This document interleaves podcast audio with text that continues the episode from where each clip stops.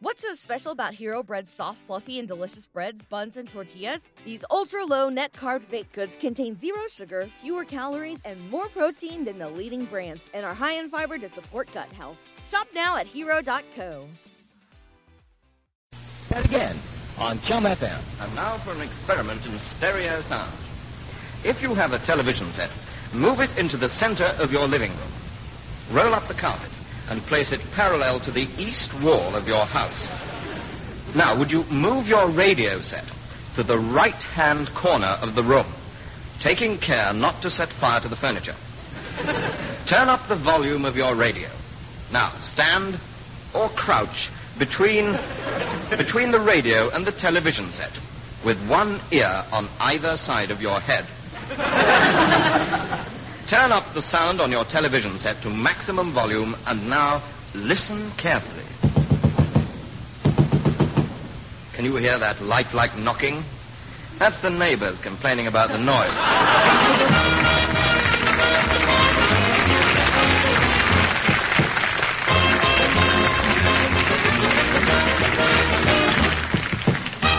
Did you hear that lifelike music?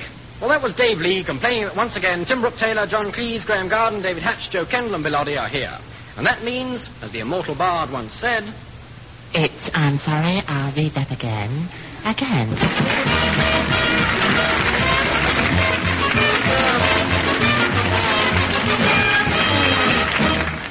Excuse me, sir.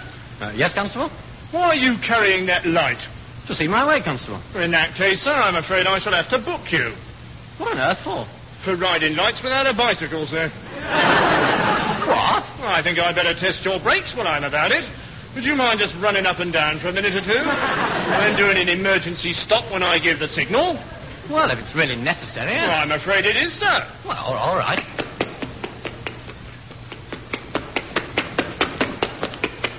Now. Oh! Faulty brakes, I thought, sir. Excuse me, sir, but what do you do when you want someone to get out of the way? Well, I say, excuse me, please. Is that all? Yes. No brakes, no bell? No. Oh, that's not much use. What happens if you're travelling at 60 miles an hour and a kid jumps out in front of you? Well, I, I mean, I couldn't possibly travel at that speed. Well, I'm afraid that won't do, sir. After all, I've only got your word for it. For all I know, you may be souped up to the eyeballs and capable of doing 90. Oh, all right. Look, if, if it makes you feel any better, I have got a bell and a horn. Hmm, perhaps I might hear them then, sir. Oh, certainly, yes. Bring, bring. poop, poop. Inadequate, horn, and bell. Right. I suppose the rest of you is in good working order? Well, look, of course it is. Here, here, what are you doing? I'm just riding wash me in the dirt on your neck, sir. If you don't keep it clean, the bodywork tends to fall to pieces, and then anything can happen.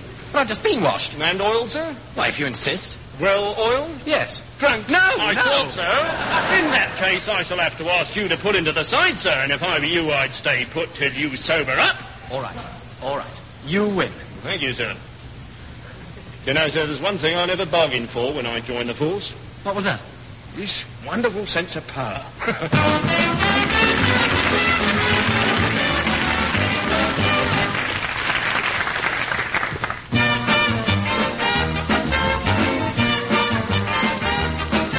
I'm beginning to think it's time to go, cause I can feel my resistance getting low. So please don't start anything. No, don't. No, no, no. Oh, stop it. I like it. I'm gonna get in my car and drive away. Whatever's making you think I'd want to stay. So I'll just say goodbye and I'll see you tomorrow, eh? Hey, hey, stop it. I like it. Now don't touch just a little bit closer. Why can't I be alone with you? Go now, slow down, jump what I want you to do. And I'm not getting much help from you. All right, I made up my mind. Unlock the door. I should have tried to be firm with you before. All right, then that's enough. No, no. Well, stop it. I like it. Right then, that's it. I'm off now. No, no, no, no, no. Don't try to stop me. I'm going. Au revoir. Bye-bye. Auf Wiedersehen. Cheerio. Bye-bye. Bye-bye. Give it a kiss.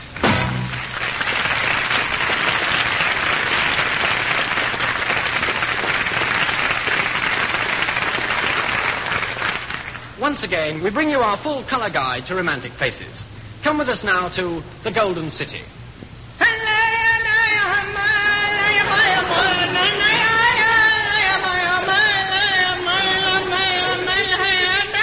Morning. Morning.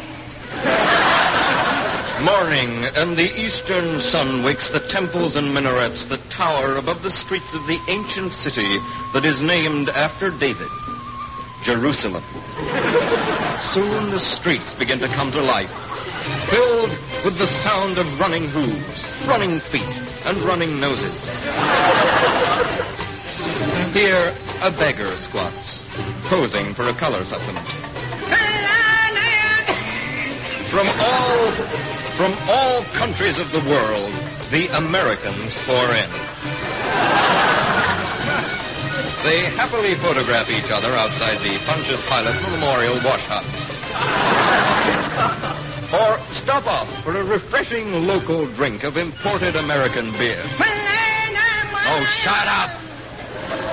On the nearby Sea of Galilee, the children sail, water ski, or walk. Soon, soon the hot, heavy-smelling night, the British ambassador, Sir Rumbold Hartley, steals softly in. And as the sun says farewell in its own inadequate way, Bye bye. the muezzins, the muezzins are still calling prayers, hymns, songs of praise, and advertisements.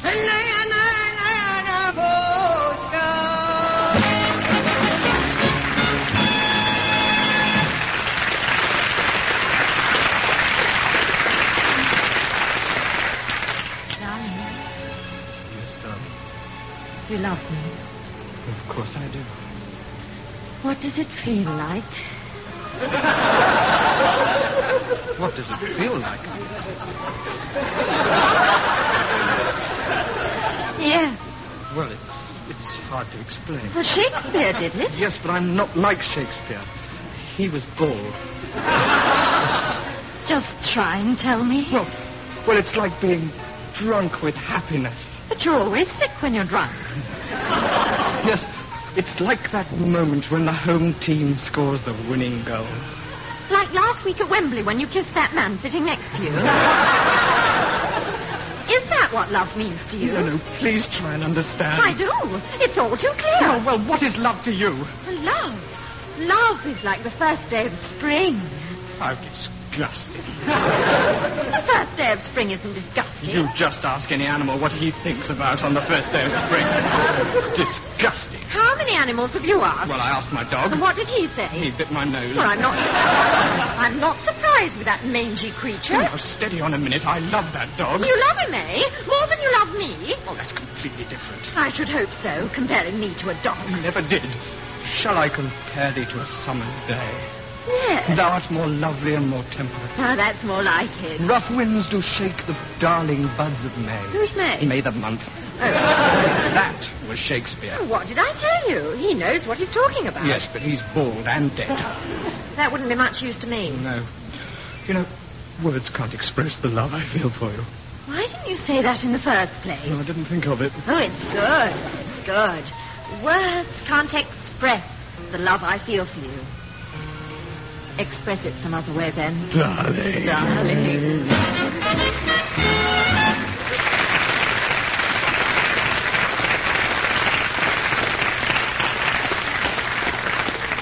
We've had a lot of requests recently for a straight song. So here's a rendering by curvaceous Bill Oddie, BA, with Dave Lee and the session men of These Foolish Things. Or will you never let me be? Or will you never set me free? The ties that bound us are still around us. There's no escape that I can see. And still those little things remain that bring me happiness and pain. A cigarette that bears a lipstick traces. An airline ticket to romantic places. All passengers to Flight 59 to Hong Kong and Honolulu. You've missed it. Foolish things remind me of you. Ah, shut up, you.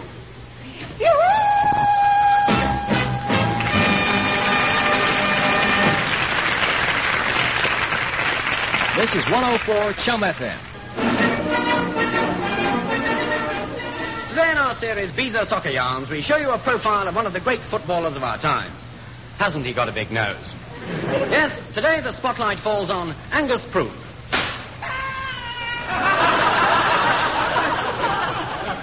Football fans will always speak of his name with awe. Little Angus Prune. Oh. Angus Prune came of Yorkshire parents, though his mother and father were Welsh. It was, it was obvious as a baby that he was well built for ball games, firm and round, and the kids used to. and the kids used to kick him up and down in the backyard.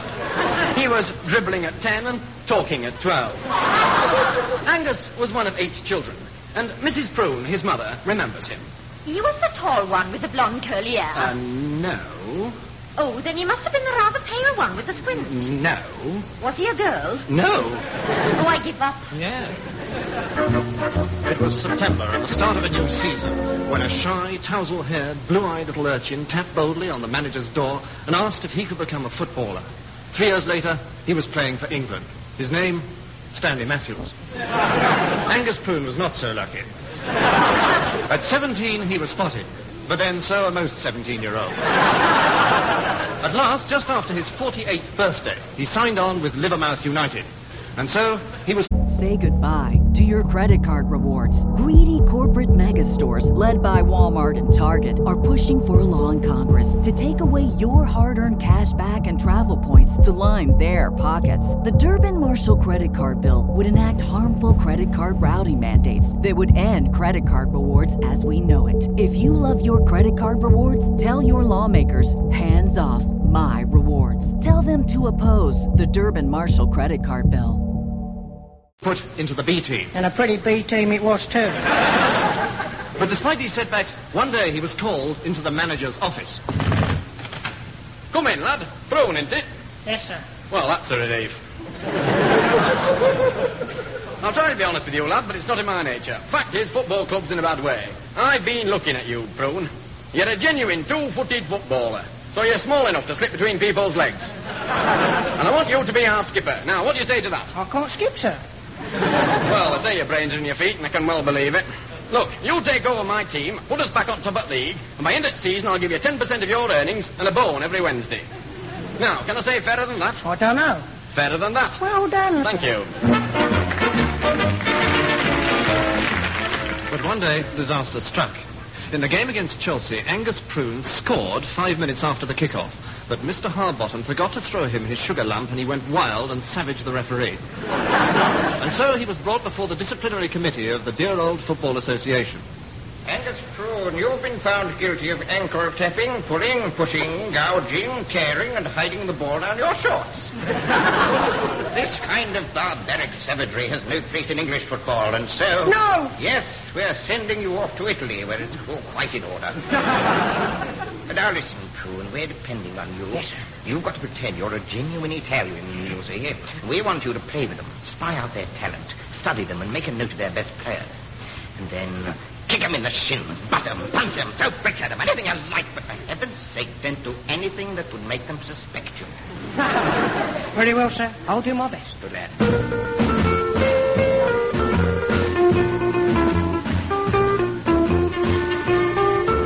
Angus immediately brought himself some Italian clothes. Prune looked a lot smoother now, and so he changed his name to Grape.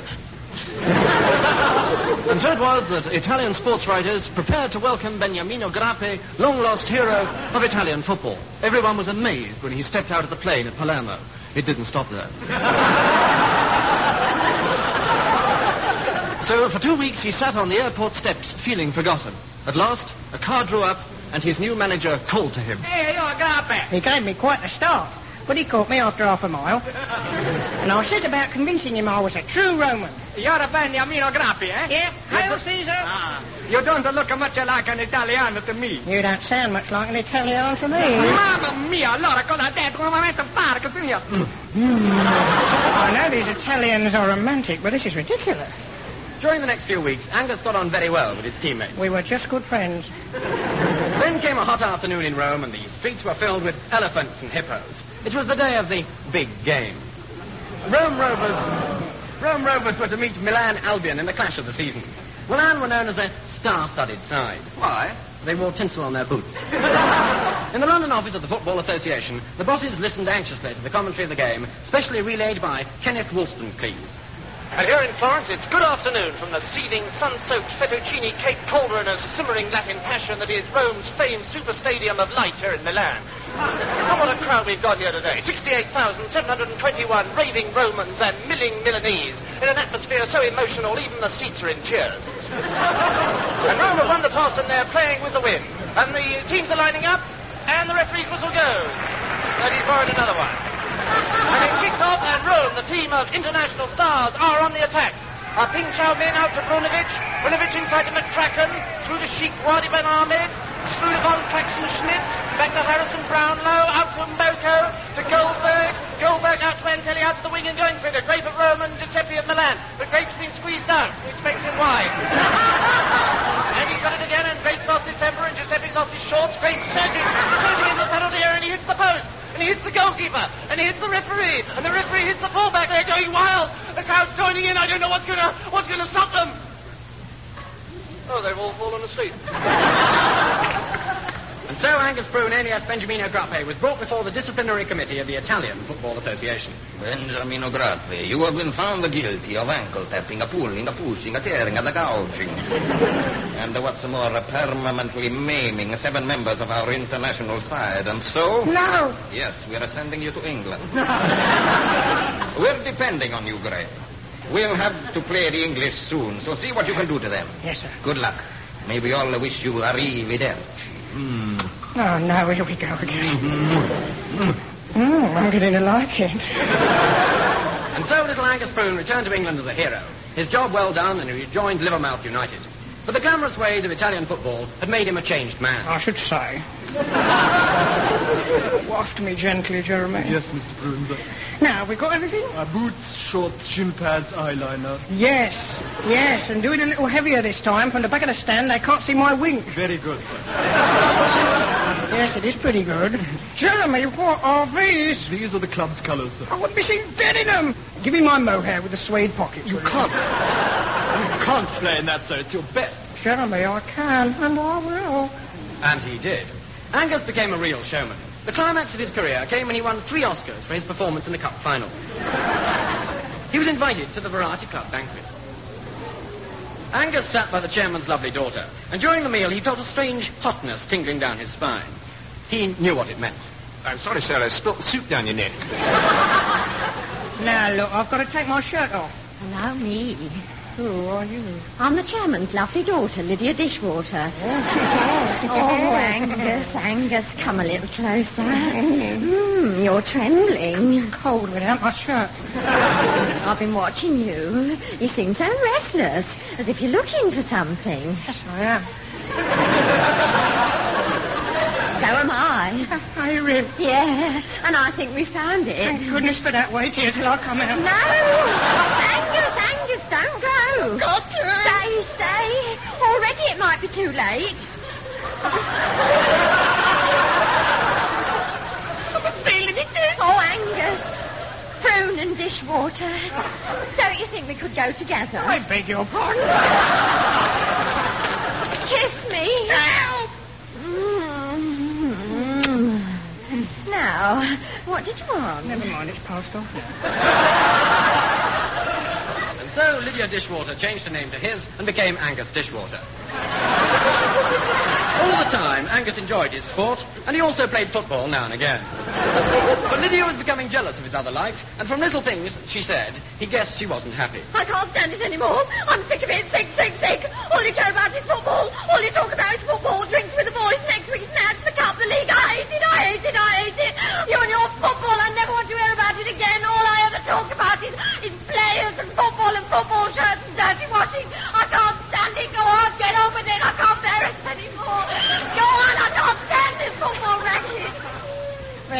on your mind, isn't it?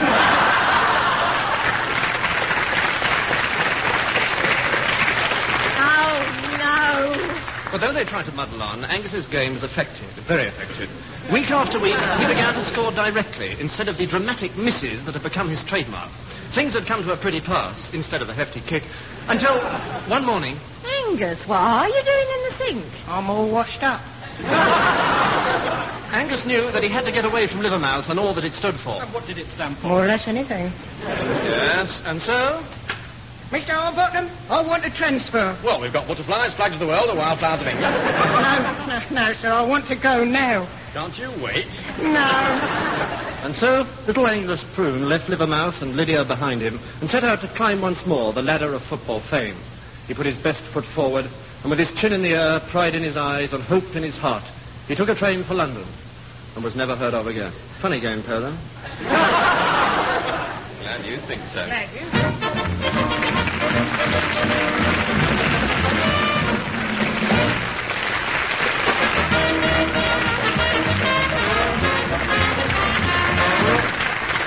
So, the Angus Prune tune brings to an end another edition of I'm Sorry I'll Read It Again. Brought to you by the makers of rhubarb tart, the wonder cure for wonky trunnions. The voices you heard belong to Tim Brooke Taylor, John Cleese, Graeme Garden, David Hatch, Jo Kendall, and Bill Oddie. The scripts were written by Tim Brooke Taylor, Eric Idle, Clive James, and Bill Oddie, and the songs by Bill Oddie.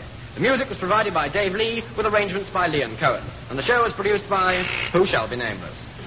so that's it until the same time next week when you'll hear John Otto Cleese saying, in his own inimitable way, In his own inimitable way.